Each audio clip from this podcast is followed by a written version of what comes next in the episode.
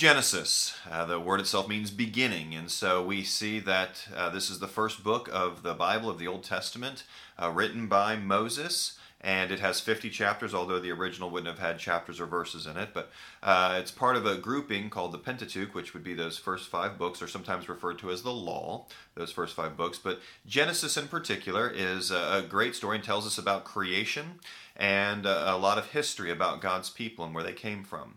So it really starts with chapters uh, 1 and 2. We see the creation account, how God created all things and He made it from nothing and then created everything. And everything was made on the earth uh, animals, plants, um, everything, the seas, uh, the mountains, everything was made, and things were made according to their kind. And He created the first humans, Adam and Eve. So where did we all come from? Adam and Eve. And so we see the, the detailed account of creation. And then in chapter 3, we see that God gave them a command um, don't eat from a particular tree. Uh, the tree of the knowledge of good and evil, and God was in fellowship with them, but they were tempted by Satan and disobeyed. And so the fall of mankind, which brings in sin, uh, which is sin into the world and brings in death, um, physical death, that means now that they will one day die, but also spiritual death. And so God removes them from the garden so they don't stay in the garden and live forever separated from God. Uh, but he makes a promise. He says, Yes, you have sinned, and, and yes, there's cursing now that goes on. Um, different curses on the man, the woman, and, and even the snake there, and all of earth, uh, the earth, really.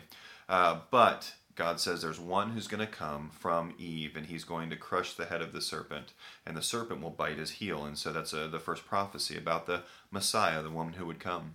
In chapter 4, we see that the family begins to grow, but we see Cain and Abel, and we see the first murder where Cain kills Abel. Um, we see other children come and the earth begins to get populated. Well, the earth gets uh, pretty full of people, but then uh, they're evil and the heart, their hearts are evil and the intent of their hearts are evil. So God uh, wipes out everybody on the earth uh, except Noah and his wife and their three sons and their wives. And he puts two of every animal on the ark and he tells, of course, Noah to build that ark and he floods the earth and kind of a reset, if you will.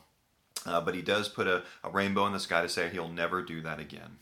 Um, then it moves on to he calls this man Abram or Abraham, uh, who was uh, one who worshipped other gods after the earth had gotten populated again after the flood. And he says, "I'm gonna I'm gonna bless all the nations through you." But Abraham didn't have a son, and he was an older man. But God honored that. And when he makes his covenant, he's the one who fulfills it. And so he has this covenant, this promise to Abraham. And Abraham and Sarah eventually have Isaac. And Isaac has a son named Jacob. And so um, God says again, through Abraham, through Isaac, through Jacob, I'm going to bless the nations. And even uh, through the tribe of Judah, which is one of uh, Jacob's sons, Jacob ends up having 12 sons.